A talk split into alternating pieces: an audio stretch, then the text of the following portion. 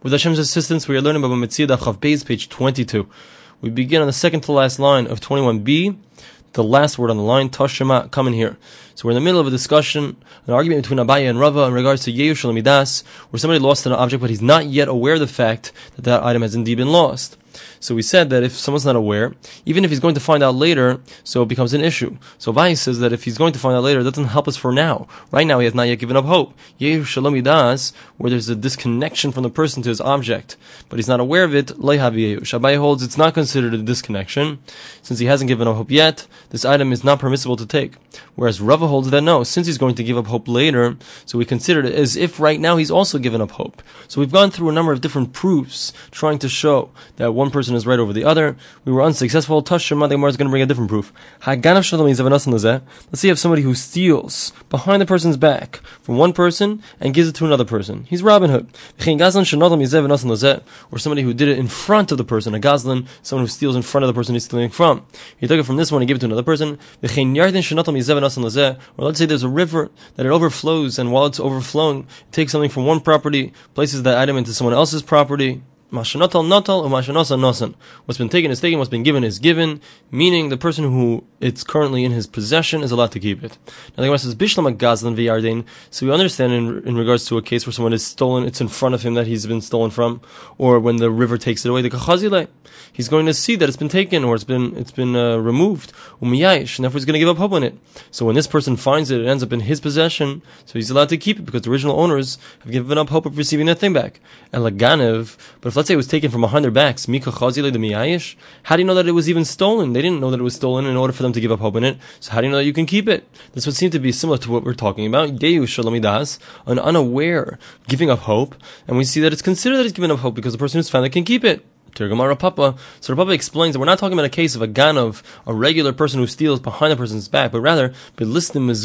We're talking about armed robbers. That's what we're talking about. Ihachi. If indeed that's the case, hainu gazlan. So then it's exactly the same thing, same thing as a gazlan, where somebody's stealing in front of him. How is that any different? So our answer is trey gavni gazlan. Indeed, it is the same type of thing, and it's being done in front of the person who's being stolen from. That's why it's considered that the person has given up hope because he's aware of the fact that he lost his item. Someone stole it.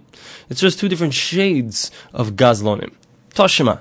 The Gemara tries to bring him another proof. Shotaf Nahar Korov Eitzav Va'avanov. Let's say a river came along and took away someone's beams, his wood, or his stones. And it placed it into someone else's field.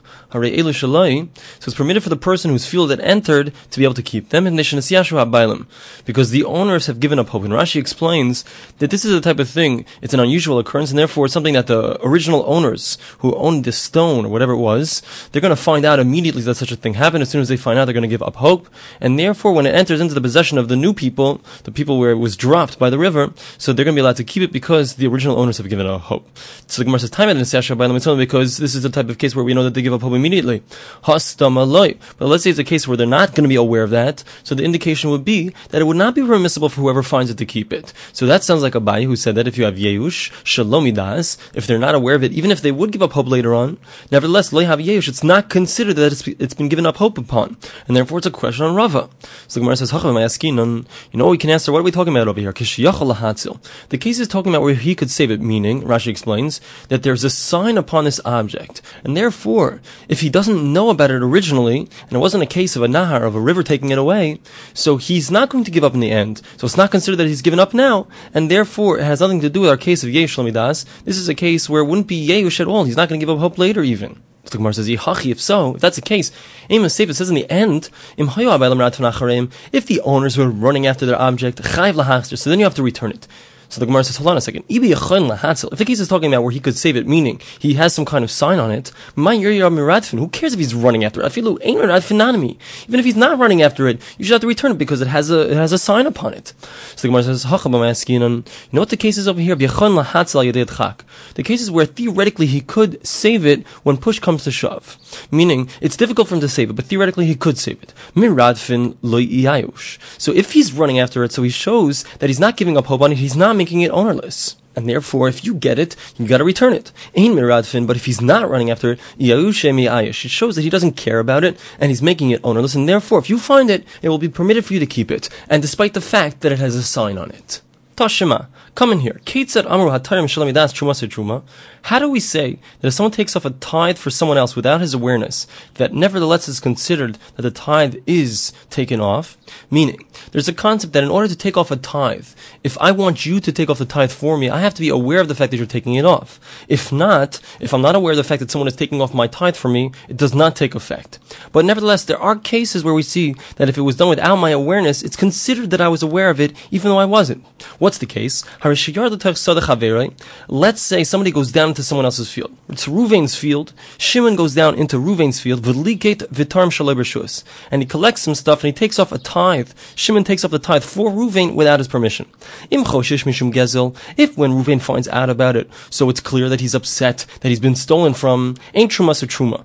So then it's not considered the tithe has been taken off properly. It does not take effect. V'im lav trumas or truma. But if he's not upset, if it's clear that he's not, he doesn't consider it as if someone has stolen from him, so then it does take effect. So now the Gemara says, and how do we know if he considers it as if it was stolen from him or not?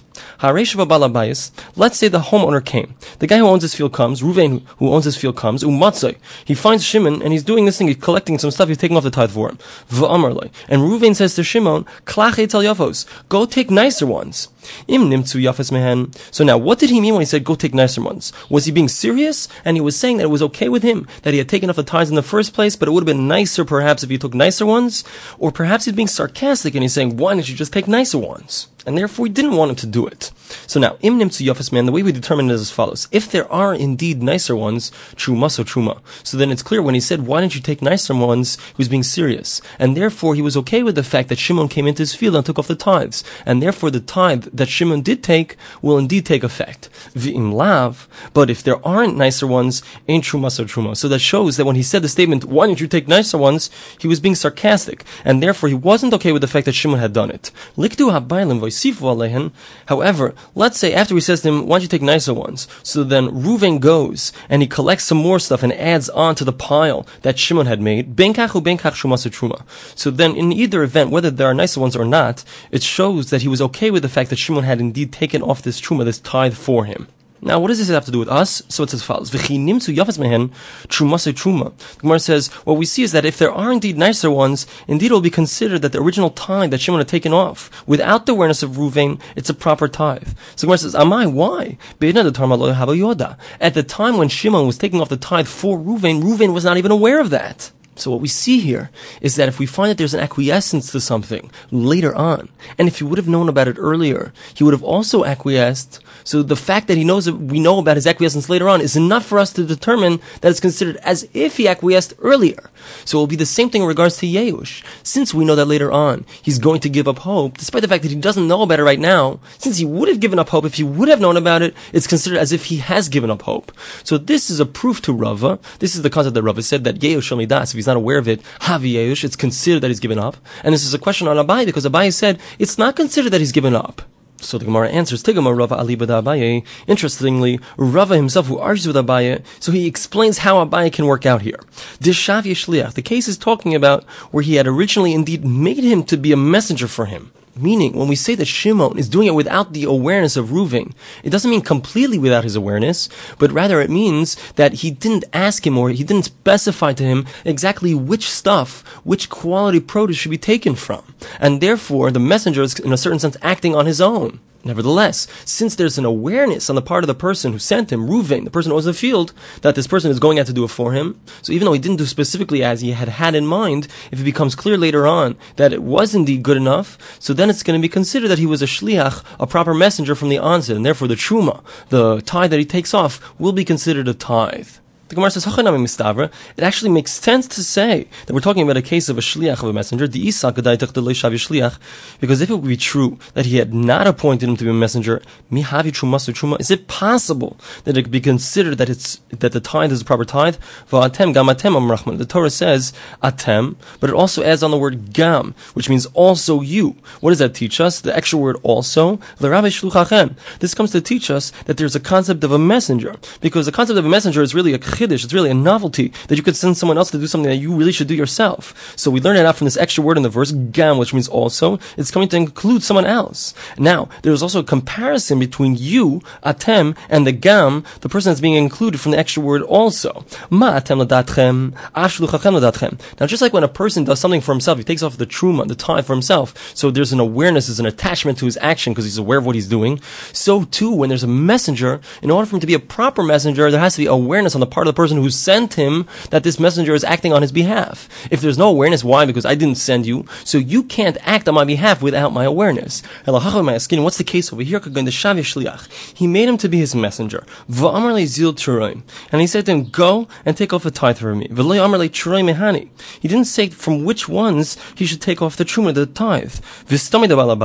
So normally, without any intention, without any specification, so a balabais, a homeowner, when he takes off the truma, he takes off the tithe, he takes off from the middle type, the middle quality. So now, what did this messenger do? He went and he took off from the nice ones, not just the middle quality. And now the homeowner comes, he finds him, he's taking off from the nice ones, and he says to him, Why don't you go to nicer ones? So so if indeed there are nicer ones than that, truma say truma, then it's considered the time that he took off that the balabayas, the homeowner, was okay with that because it's clear that he hadn't gone too far and taken something that was beyond the quality that he had had in mind. V'imlav, but if there is nothing nicer than that, ain't truma say truma, then it's clear that he's being sarcastic and the truma, the tithe that he took off, is not considered a proper tithe because he indeed has gone too far. He has surpassed the level that the homeowner himself had intended, and therefore he's not considered a messenger, a proper shliach of the balabais of the homeowner.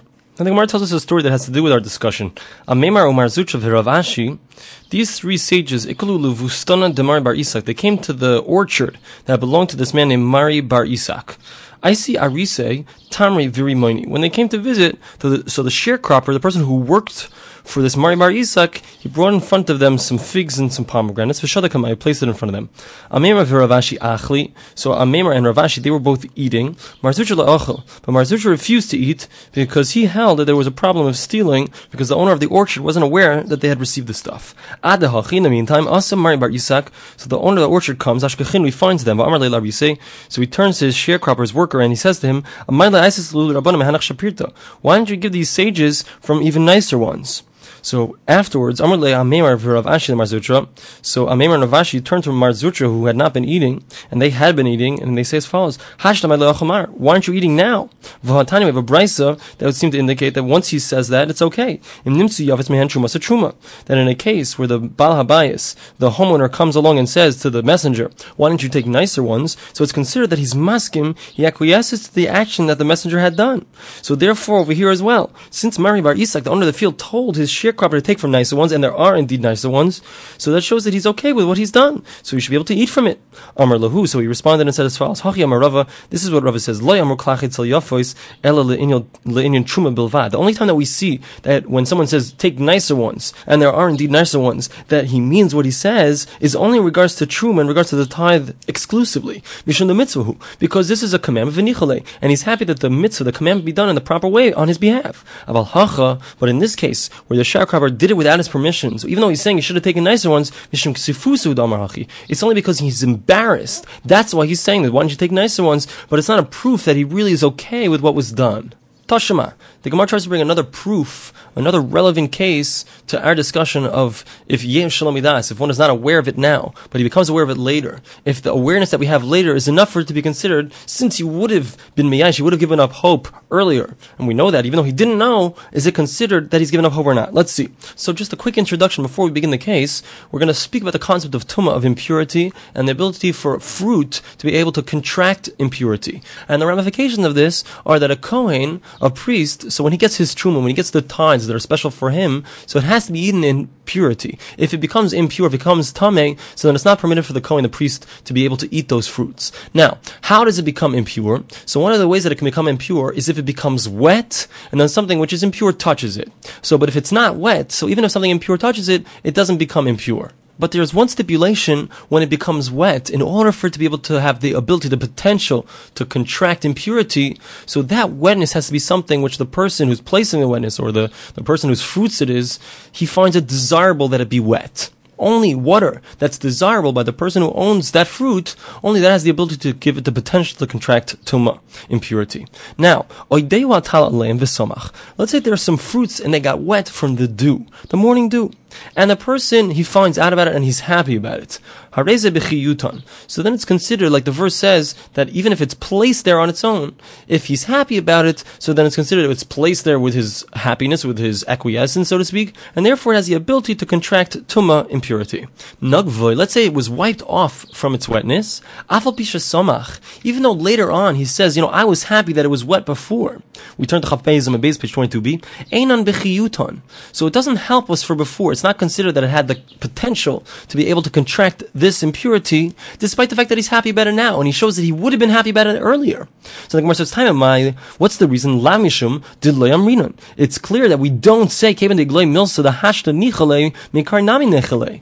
We see that even though he's happy it now, it doesn't help us for earlier. So this is a question on Rava because Rava says that if we know now that he would give up hope on it, so then that would show that he would have given up hope on it earlier, and that's enough for it to be considered that he gave up hope earlier. But here we see that when someone shows that he acquiesces to something later, and he would have acquiesced to it earlier, that's not going to be considered enough for it to be considered that he has acquiesced earlier. So the Gemara says it's not a proof. It's not a good comparison. Shani Hasim is different in regards to contracting impurity. Dichsiv, because there the verse says when it says ki yutan, when it says that the water shall be placed upon it, and only then does it have the potential to contract impurity. So the way the, the verse writes it is as if it says kiyitain, even though it's read ki yutan, as if there's a vav, it's written kiyitain. So what that teaches us is ad that the only time that it has the potential to contract impurity is only if he actually physically placed it upon it. So that's why, even though he shows his acquiescence later on, it doesn't help us for earlier, because he actually has to physically place it upon it. The Gemara says, hold on a second. If that's true, Reishanami. In the first case also, he didn't actually physically place it upon it, he just acquiesced to the fact that it was there. He was happy that it was there.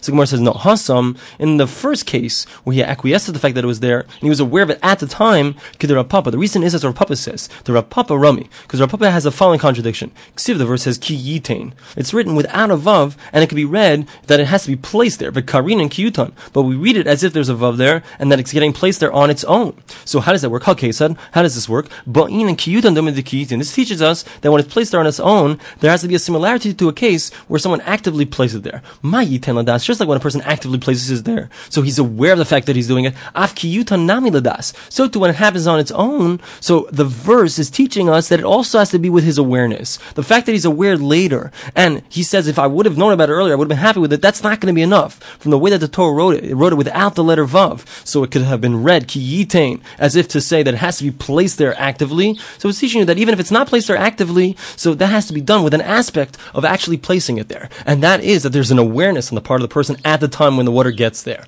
Only then will it have the ability to be Mekabal Tuma to be able to contract impurity. Tashima. The Gemara brings another case which will be relevant to our discussion once again. Damar B'Yechanan the name of Yishmael ben sheshot How do we know that there's a lost object that was washed away by the river, shehimu teres, that is permitted for whoever finds it to keep it? The verse says as follows.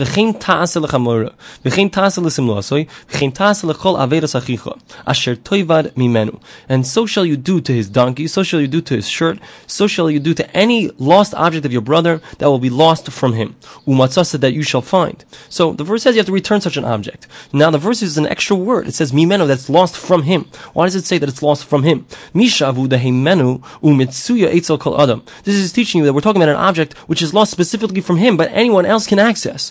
Yatzasa zusha avuda mimenu ve'ena kol adam. That will come to exclude a case where not only is it lost from him, but it's lost from everyone. Where no one can access it because it was washed away by the river. In such a case, it's not necessary to return that lost object, and it can be kept by the person who found it. V'isura dumya dehatera. And from the fact, as Rashi explains, from the fact that we see that this verse talks about two different cases. It talks about the case where you have to return it and it's forbidden for you to keep it, but it also talks about a case where it's permitted to keep it, right? So from the fact that we have these two concepts in the same verse, so there's a comparison that's going to be made. Mahetera, just like when it comes to something that you're permitted to keep, being the ispasimon, being the lespasimon, it applies whether or not there was a distinguishing factor, distinguishing sign upon it. Either way, shara, it's permitted to be kept. Afisura. So, so too in the case where it's not not permitted to be kept, that you have to return it. Bein de specimen ubein de simon asura. Whether or not there's a sign upon it, there's going to be a case where it's forbidden to keep. What's that case? If there's no sign on it, why wouldn't you be able to keep it? The guy can't even prove that it's his. The answer is because since he doesn't know right now that he's lost it, even if he's going to give up hope on it later on, since he doesn't know now, you can't keep it because it's not disconnected from him. Tiyufta the Rava Tiyufta. This is an ironclad disproof of Rava. Because Rava said that the fact that he's going to find out later on, he's going to give up hope later on, it's considered as if he's given up hope now. Here we see clearly that the fact that he's going to give up later on does not help us for now. The fact that he doesn't know now, it's not going to be permitted for the person who's found it to be able to keep it. So Rava is disproven. And there are six different laws that are represented by these letters Ya'al Kigam. And this is one of the six where we find that the halacha, the law is going to be like Abaye. The Yud is Yeush Shalomidas. Rav Acha the Rava Rav Ashi. So Rav Acha, the son of Rava, says the following to Rav Ashi. says of Rava, now that Rava has been disproven, Hani Tami de Zika, If let's say some figs fall down from the wind, how can we eat them? The Allah is it's permitted. How can we eat them? The owners are not aware of the fact that it's fallen. They're going to find out later on. That's not going to help us for now. It's Shalomidas. There's no awareness right now. Amar Lei so responded and said the reason that it's permitted is as follows. Came into Ikashkasim or since there are bugs, the Ka'achli that are going to eat it when it falls, so the owners of the fig tree, even from the onset, they've given up hope. They know that the wind is going to come and blow them down, and they know that there are bugs that are going to eat them. And therefore, they say to themselves that they don't retain ownership on those things, even from the onset. And therefore, it's not considered yesh. It's considered that there's a yeush, is giving up hope with their knowledge. So he asks another question. He says, Yasmi the lavin my. What about some orphans? If you have some orphans who are minors, they don't have the ability to forgive something that belongs to them. So we should be concerned that perhaps the figs that you're taking belong to these orphans, and therefore it would be stealing. Omar Lay, so he responded as follows: We don't assume that the figs that you're eating from actually belong to orphans, since the orphans are the exception and not the rule. So he says back to him, What if you know for a fact that this is a field, this is a fig tree that belongs to an orphan, karkatamai, or let's say you have a case where the tree is surrounded by rocks and no bugs can get into that area and eat up the figs that will fall. Will it be permitted to take it then? Omar Lay Asirin. So he said, in such a case, it's forbidden because since there's no one giving up hope on those things, it would be considered stealing if one would eat them. We continue with a quote from the Mishnah. We said that if you find bundles in the public domain, it's permitted to keep them. Amar Rabba, Rabba says, Simon. Even if it's something that has a sign upon it, a distinguishing factor, nevertheless it's permitted to keep it. Alma, we can deduce, because of a Rabba, that Rabba holds, Simon ha'asili doris, loy havi simon since it's something which ordinarily will get trampled upon and the sign will be lost, so even though it actually has not been trampled upon and has not lost its sign, the owner assumes that it would have been trampled, and therefore he's given up hope upon it, and therefore it's permitted to keep it. Rava Amar Rava says, This is how we said it's permitted to keep a bundle that was found in the public domain is only if it doesn't have a sign. But if it does have a sign, it does have a distinguishing factor, then you will indeed have to announce it. Rava, so we can deduce that Rava holds that something which is a sign that usually will get trampled upon Havi Simon. Nevertheless, if it has not gotten trampled upon, it still is considered a distinguishing sign, and therefore one would not be allowed to keep it, he would have to announce it. There were those who actually had this argument between Rava and Rabba as a separate discussion that had nothing to do with the Mishnah, as follows. Simon Dares, if there's a sign that ordinarily will get trampled upon and be lost, Rabba Amar Havi Simon, Rabba says it's not considered a good sign. For Rabba Amar Havi Simon, Rabba says no, it is considered a good sign, as long as it hasn't been trampled. Tanam, we learned in the Mishnah, so if you find bundles in the public domain, you're allowed to keep it. But if you find it in a private domain, so then you take it and you announce it. Dummy, what's this case? Because clearly we're talking about a case in the first part where it's asli daris, is in a public domain, it's something that you ordinarily get trampled upon.